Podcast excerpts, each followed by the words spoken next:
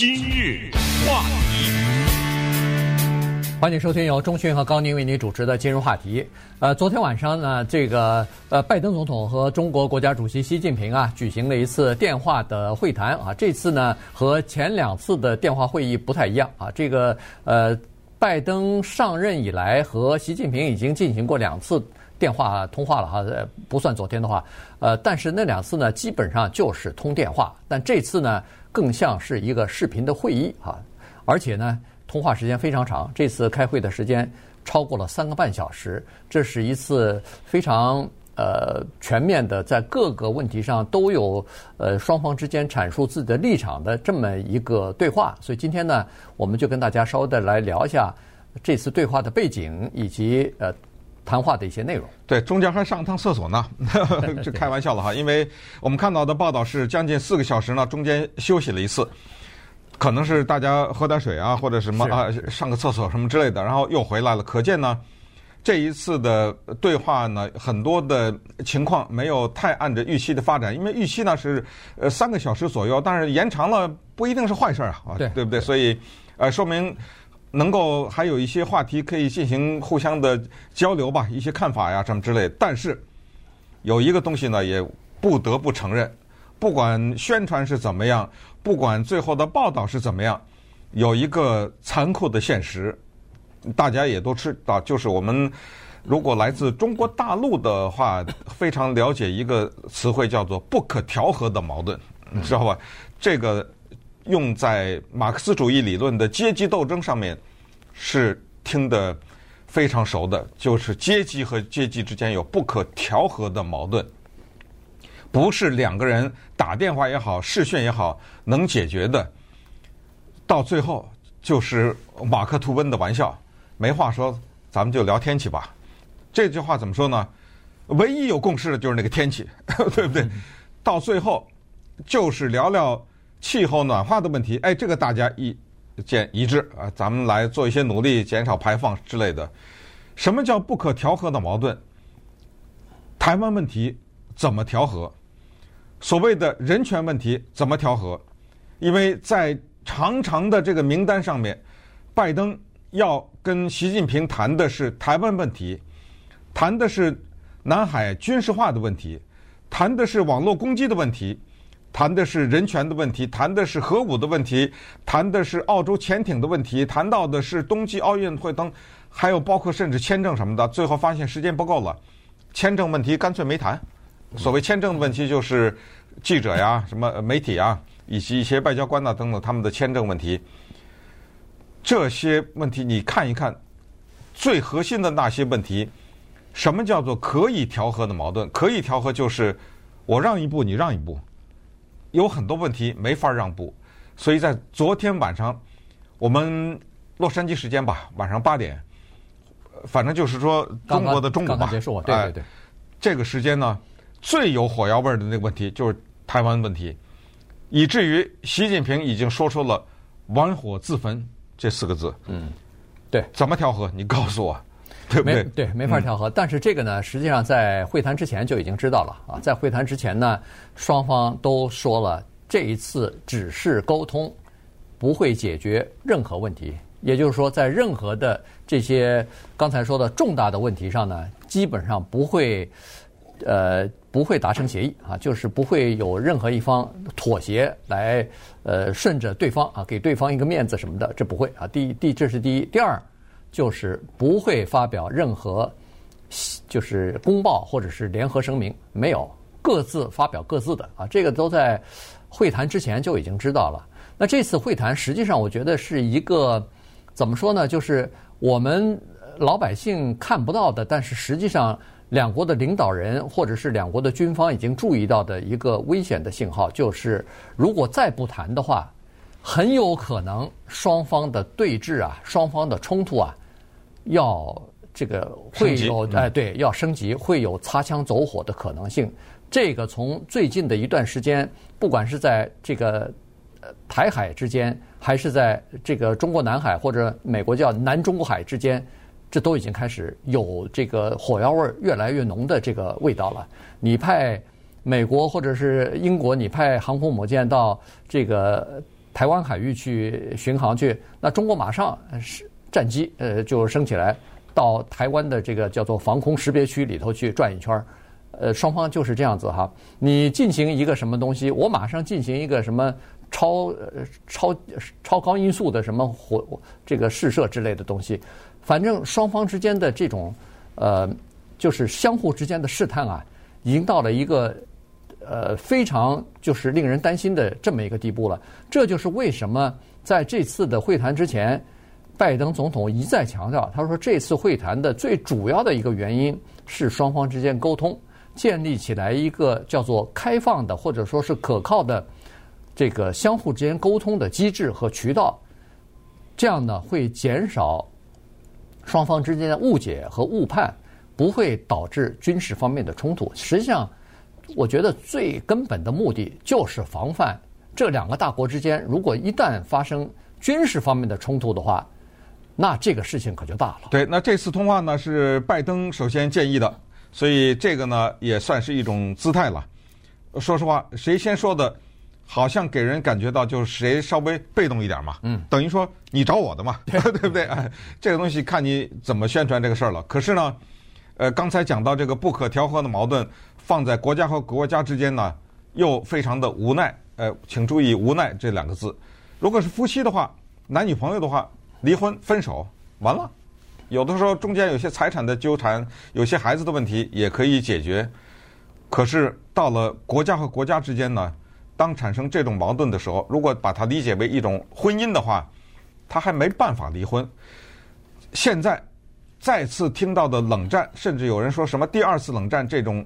词汇正好用在这里，可是呢，诸多的迹象已经告诉我们，这个跟第一次冷战是那样的不一样啊。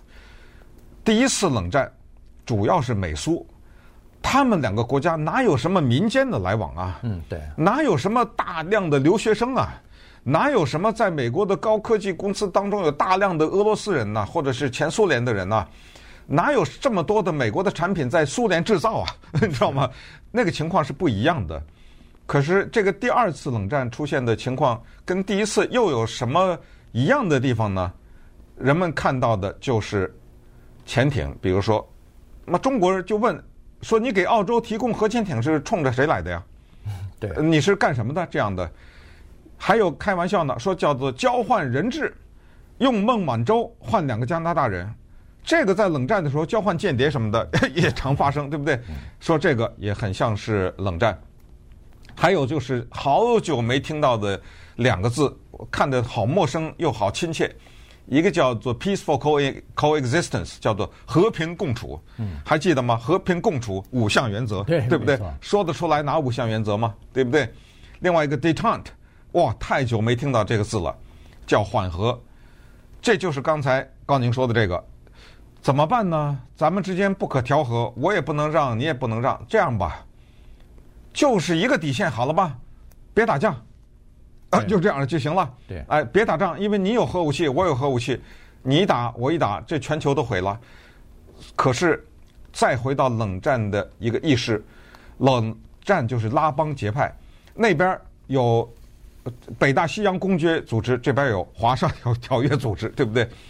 拜登有没有在拉帮呢？有啊，这不是欧洲这些人，对不对？对，跟欧盟啊什么联合对抗啊什么之类的。所以你看哈，澳大利亚什么日本啊、印度啊，这都是拉。你看哈，所以这个有意思，就是说，它跟第一次冷战那么的不一样。可是呢，你看到有一些核心的做法还是那个第一次冷战做法。可是现在哈，中国和美国没有一个国家愿意用冷战。哎，在英文、中文正好都是两个字啊。嗯。没有人愿意用这个词汇，都躲着这个词汇，所以这一次的嗯习拜或者拜习，这一次的视讯会议呢，就是可能想缓和一下。那么有没有达到这个目的呢？好像也有点儿，没错，对吧？对，呃，至少一开始的时候，呃，大家营造了一个还算是和睦的这么一个会议的气氛吧，啊，然后。那个习近平也说是老朋友嘛，他用了“老朋友”这三个字啊。因为当年他来美国的时候，是拜登一路叫呃全陪啊，对，从西雅图接了以后一路陪同，一直陪到洛杉矶，没错，陪到一个学校。那个学校因为他教很多亚洲的语言，所以两个人在整个过程中肯定是有很多非正式的交流，有很多交流，所以应该谈得上老朋友吧？是老朋友，老朋友不见得是关系很铁的那种朋友，而是认识很久的这个朋友啊。然后看你怎么理解了，对不对？那那川普还说那个他跟 金正恩还是老朋友，对，他他和普京还是老朋友，还普京也是老朋友，金正恩也是老朋友，跟习近平也是老朋友，对不对？对。那这个老朋友之间，要当时他们认识的时候都还是副手呢。这个习近平好像也是副主副主席吧，国家。然后拜登也是副主席哈，所以当时呃副总统，当时呃是这么个情况。然后双方之间呃一开始是这样，然后在上个星期的时候还意外的出人意料的在那个气候峰会上，美中之间还来了个联合声明啊，这个都是。呃，在这个之前没人知道，突然弄个声明出来，那显然也是为这次的这个电话会议做一个铺垫啊，就是说至少我们在气候问题上，我们还是有共同语言，还是可以精诚合作的啊，至少是这么个情况。那稍等会儿我们再看一看，实际上在这个双方之间的激烈的竞争上啊，中美之间还有哪些重大的利益和重大的这些呃问题分歧是没有办法调和的。今日话题，欢迎继续收听由钟迅和高宁为您主持的《金融话题》。这段时间跟大家讲的呢是拜登和习近平啊昨天呃开的这个视讯的会议啊，所以呢这个呃事情呢华人至少是比较关注哈。实际上在美国的华人呃可能更关注一点哈，原因就是这两个国家的这个关系是现在。大概是最重要的一个国际关系了，连呃美国的国务卿都在说了，说这个如何处理好和中国的关系是叫做二十一世纪最大的地缘政治的考验啊，他说了这个话了。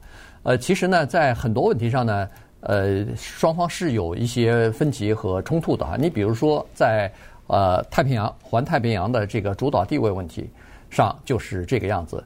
自从二战之后啊，美国以自己强大的这个军事和呃经济的力量呢，实际上它就是在比如说呃主导着这个环太平洋地区的呃维持秩序和和平啊，它是这样的。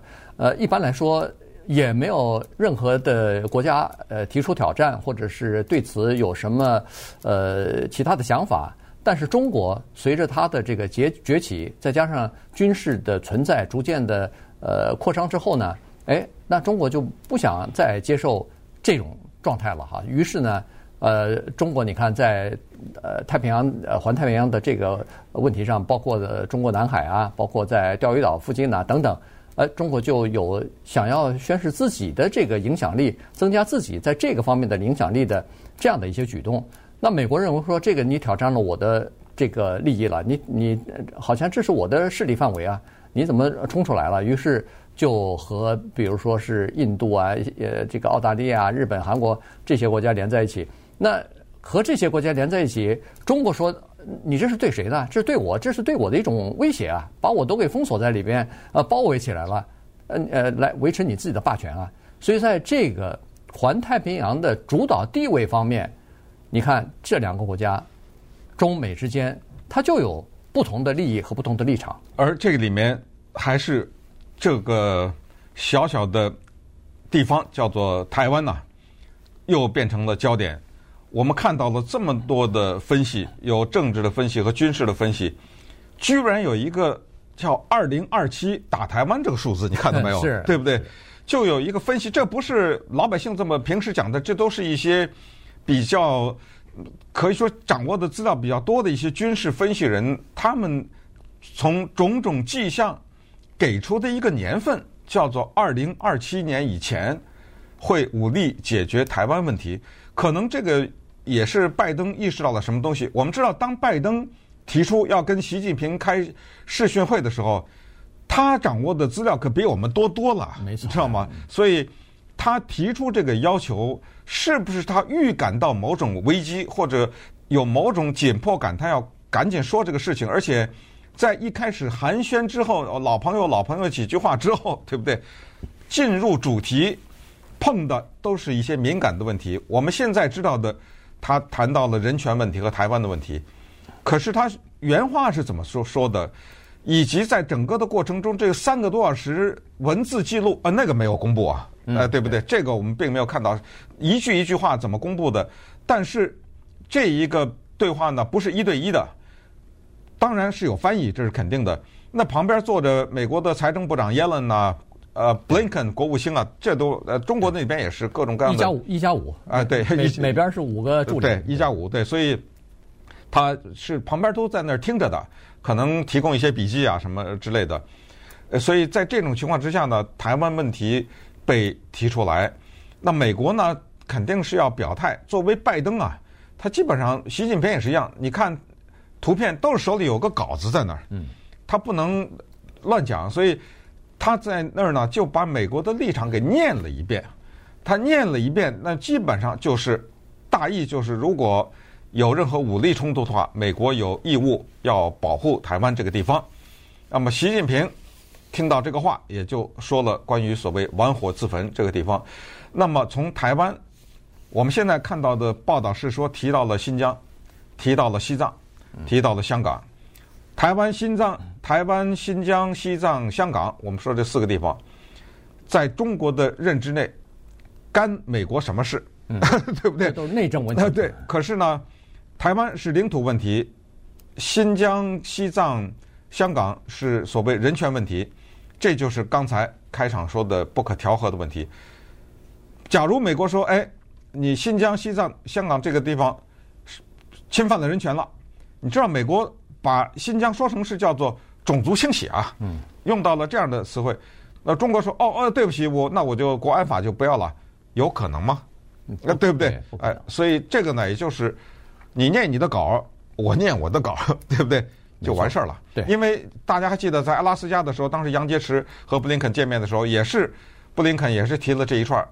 那么中国的有一个既定的对付的办法，就是等会儿我也有个单子儿念念。你美国的黑人的命也是命是怎么回事啊？对不对？呃，你美国的警察白人警察乱杀黑人那是怎么回事啊？呃，等等，我这一连串的，你念你的，我念我的，也就这样嘛，对不对？对。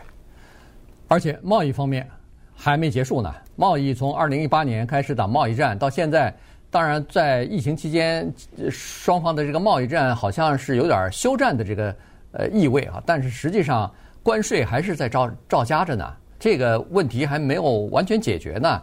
所以这个问题又是一个大的问题。呃，现在美国方面呢，好像昨天我看那个呃财政部长。呃，耶伦呢，他也说，他说美国可能会考虑对某一些商品要呃，就是降低呃美国这个中国进口的关税啊等等，但是这些东西必须要是美国必须是需要的，美国的厂家制造厂家需要，而其他的地方生产不了，至少是在目前生产不了，在这种东西那就必须要进来。你加了关税以后，那那这个整个的产品价格贵了以后。那谁付钱啊？美国的消费者付钱啊！所以在这种情况之下，他可以把这个关税降下来。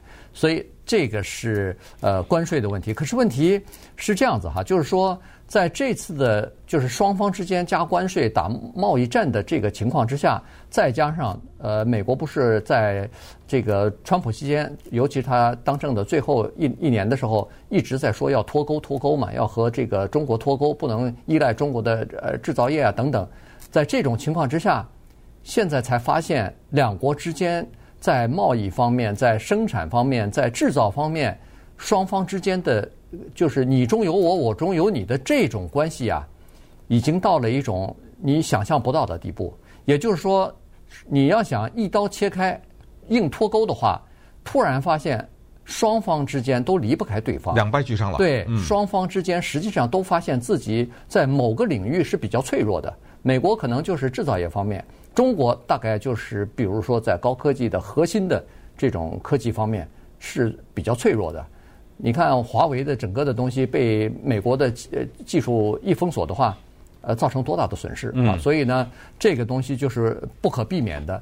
美国又担心现在呃，美国的好好多的高科技公司还是在中国有这个实验室啊，有这个设厂啊等等。美国担心呃核心技术不要被中国拿走，所以呢，在美国的大专院校，在高科技公司，在什么，尤其是国防科技科技国防公司工工业里边，防得非常的严格啊，呃，生怕中国拿走他们的这个技术。